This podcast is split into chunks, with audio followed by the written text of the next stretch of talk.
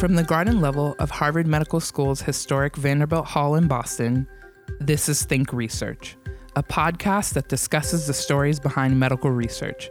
I'm Abby, your host. Think Research is brought to you by Harvard Catalyst, Harvard University's Clinical and Translational Science Center.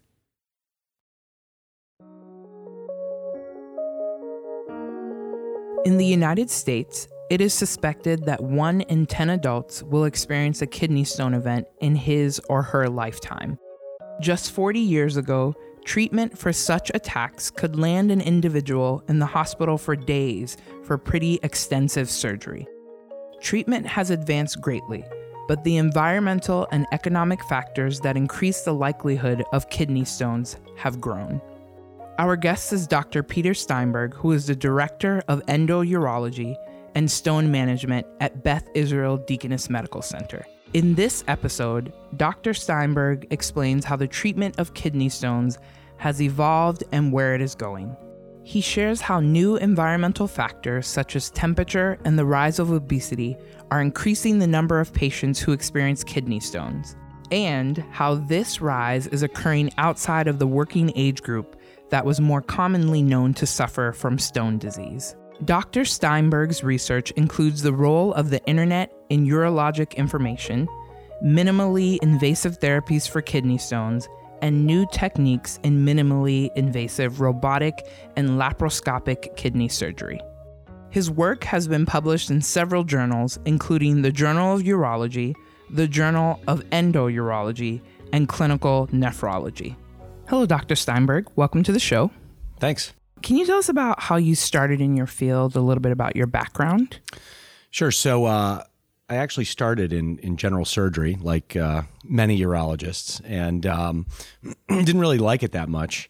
And when I was a second year resident, I was actually able to switch into an opening urology slot where I was training at Dartmouth and uh, sort of have never looked back, actually. My route into what I currently do um, was pretty typical. I, I did urology residency and then did a, uh, a subspecialty fellowship in uh, minimally invasive urology, which is sort of robotic surgery and laparoscopy and uh, kidney stone management.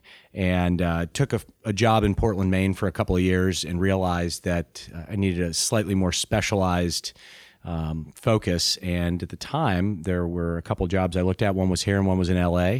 And uh, the BI offered me a job, and they said, you know, we've never had a kidney stone guy.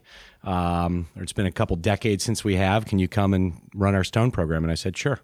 So that's how I ended up where I am. What are kidney stones? Kidney stone is actually a literal uh, stone you know, an actual hard mineral, just like geology class, you know, back in high school, um, that's usually made up of calcium salts.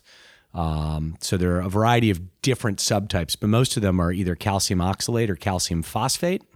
Um, or uric acid. That's got to be 90 or 95 percent of stones. And these are um, these are solid salts that form in the kidney um, in humans, and they can actually get stuck in the drainage tube of the kidney and cause pain and bleeding. And there are other things that make up stones. Some are caused by infections, some are actually medications that come out of solution in the urine.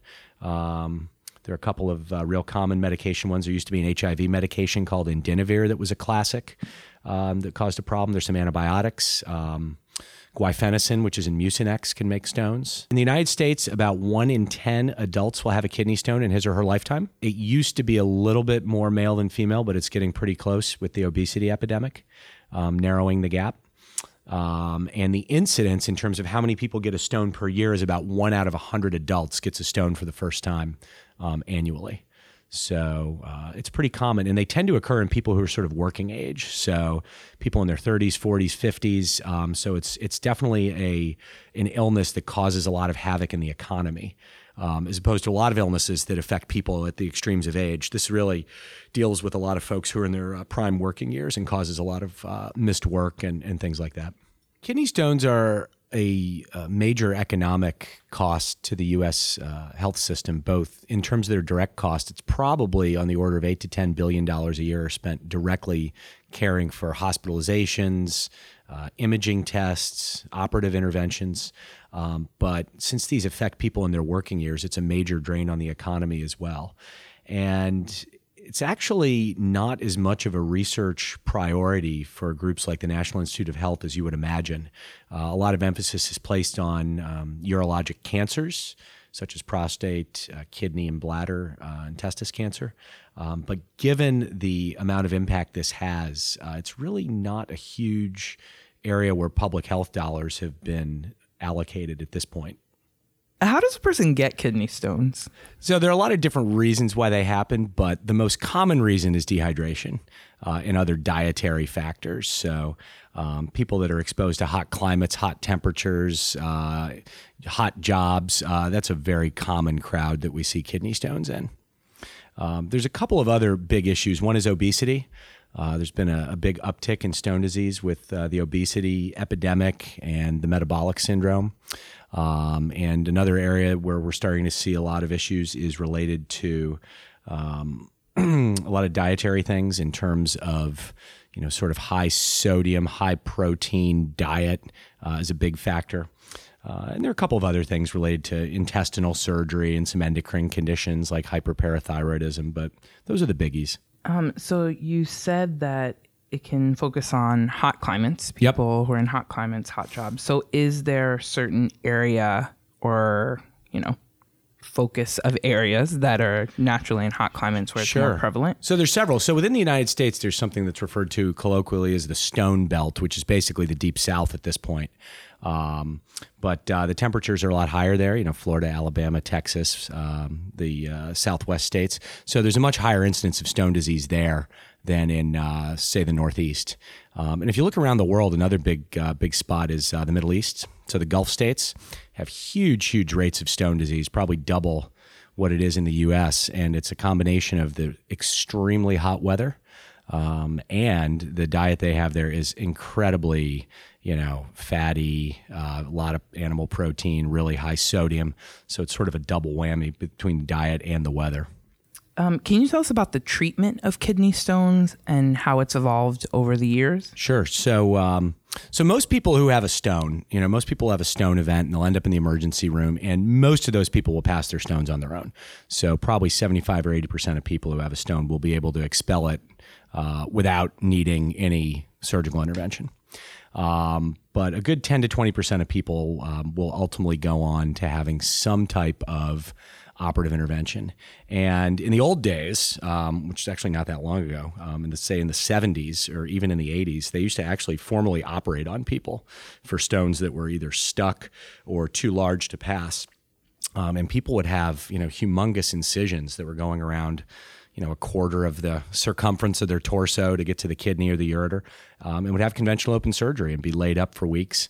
Um, and nowadays, you know, we've got a variety of ways of treating these, but we we do a variety of non-invasive or minimally invasive approaches um, that really make conventional surgery for these almost obsolete.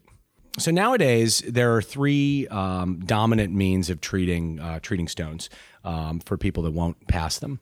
So uh, this is either hitting them externally with shockwaves, which is something that's called shockwave lithotripsy, and lithotripsy is the generic term for breaking up a stone. Uh, there's a technique called ureteroscopy, um, which is where a small scope is put into the urinary tract and stones are broken up with lasers or removed with little graspers or baskets. Um, and then for bigger stones, there's a procedure called a PCNL, which stands for percutaneous uh, nephrolithotomy. And that's where a small incision is made directly into the kidney going through the back um, to pull larger stones out that uh, can't be treated with the other means. So it used to be back in the the original shockwave um, technology came around in the 80s. Um, it was created in Germany, and it was actually a uh, a byproduct of uh, the German military aircraft industry. Um, they noticed that airplane wings would get deformed by little pieces of stone and water droplets when they were testing them in wind tunnels. And you know, 15 years later, this German aircraft company called Dornier came up with a way of treating human kidney stones in a water bath, basically involving shockwaves. But that came around in the 80s, came to the U.S. in the mid to late 80s, um, and very rapidly expanded. But actually, that technology has gotten worse in the last decade or two. It's it's about the only technology I know that's gotten worse as time has gone by. But uh, the shockwave machines have changed for a variety of reasons related to the physics, uh, and it's not used as much as it used to be. Um, and at the same time, the scopes that we use have gotten much smaller, and the instruments have gotten more miniaturized and better. And so there's a lot more endoscopic treatment of kidney stone surgery. It's been going on in the last few decades. Uh, and the bigger stones where we do percutaneous surgery, that's uh, you know about five or ten percent of of all the surgeries that are done for stones um, are done with that technique, um, and that's mainly because there's a limit to the number of stones that are really amenable to that. You know, it's a pretty small percentage of all the stones that need to be operated on even as you mentioned some techniques that have gotten worse, um, are there any practices that were used before that you don't use now? Sure. So there are a bunch of different things that um, that are no longer done. You know, one thing that people tried to do. Um, and this again was going back to the 70s and the 80s. They used to try to dissolve a lot of very large kidney stones. Um, they'd put tubes into people's kidneys through their back and then keep them hospitalized and put medications in through the tubes to try to dissolve, especially infected kidney stones, it just doesn't work that well. So um, that's sort of been replaced by doing percutaneous stone surgery. Um, but that and really the fact that that conventional surgery for these stones has basically disappeared. Those are the two big uh, big advances if you kind of look at the entire landscape of medicine, people keep talking about miniaturizing and doing less invasive stuff. This is probably other than maybe gallbladder surgery, probably the single biggest thing that I can think of off the top of my head where there's just been massive advances in terms of uh, the impact on patients, in terms of, of the morbidity they have from these procedures. What's next for kidney stone treatment? So for treatment, you know, basically what's been going on is a couple of things. So the instrumentation is sort of continually being getting smaller uh, more durable, more versatile, less expensive. Um, the devices we put through our instruments keep getting smaller um, and are um, sort of work more reliably. So, you know, we used to have laser fibers that weren't as reliable as the ones are now. The ones we have now are more flexible. The scopes are getting smaller. Um, they've even got uh, digital scopes now that are disposable. Um, you know that that's a single use device. So there's been um, this continual move to make things sort of smaller and more versatile. The real goal is to see if you can get things small enough where you can put them into the urinary tract and not really cause any damage putting these instruments in and go in and treat people and make stone fragments small enough where you're not causing a lot of damage while you're actually doing the treatments. Um, the other thing that we're doing, you know, other than the technological advances, is really trying to better predict you know who's going to need to be treated surgically, who's not. Um, you know, currently we do most of that based on looking at X-rays and looking at the size and location of people's stones. But we have really no urine or blood tests that we use to help predict whether people are going to pass their stones or not. And so um, that's another frontier to sort of explore to try to figure out, you know, how to better deploy your operative resources. You know, if people come in the ER and you know they're not going to pass their stone, can you triage into treatment more immediately than we currently do? But those are a couple of the big things that are going on. Um, you know, trying to find other markers of, of whether people are going to need surgery or not. But really, a lot of this is driven by the technology getting smaller and smaller and smaller. And obviously, preventive issues are huge. I mean, this is tied into obesity and metabolic syndrome and diabetes. And this is a problem in children now where it used to not be an issue. So, um, a huge amount of impact to the health system that's going on. And a lot of it's going to fall into the preventive realm. And as you're talking about preventative realm, mm-hmm. what are things you can do to prevent kidney stones? So the biggest thing is to be hydrated, uh, and then the second biggest thing is to have a healthy diet and healthy lifestyle. Um, so a lot of stone disease, you know, again, is related to dehydration. That's a huge, huge factor. It's probably the single biggest thing we see in recurrent stone formers. Um, it's pretty easy to treat um, by just consuming fluids. Um, but you know, as far as things with obesity um, and diet go, that's tough. Um, you know, a lot of this is related to people eating, you know, high sodium, high salts, high animal protein, sort of fast food, westernized diets, um, and people need to eat more fruits and veggies. You know, basically the generic advice we give to recurrent stone formers, if we don't do specialized testing on them, um, is to have a really high fluid diet, eat animal protein no more than once a day um, and limit your sodium intake. And, but that's very difficult to do with uh, with the modern modern diets in the West. What newer studies are there? New studies being done on kidney stones, and if so, what are they, and what's upcoming? So there are a lot of different avenues where people are investigating uh, kidney stones. So one is obviously at the population level. There's a lot of, uh, and a lot of this information has been gathered here at Harvard, especially out of the Brigham, um, looking at things like the Nurses' Health Study and some other big, very large scale studies of people's diet and health habits to try to better refine the preventive efforts.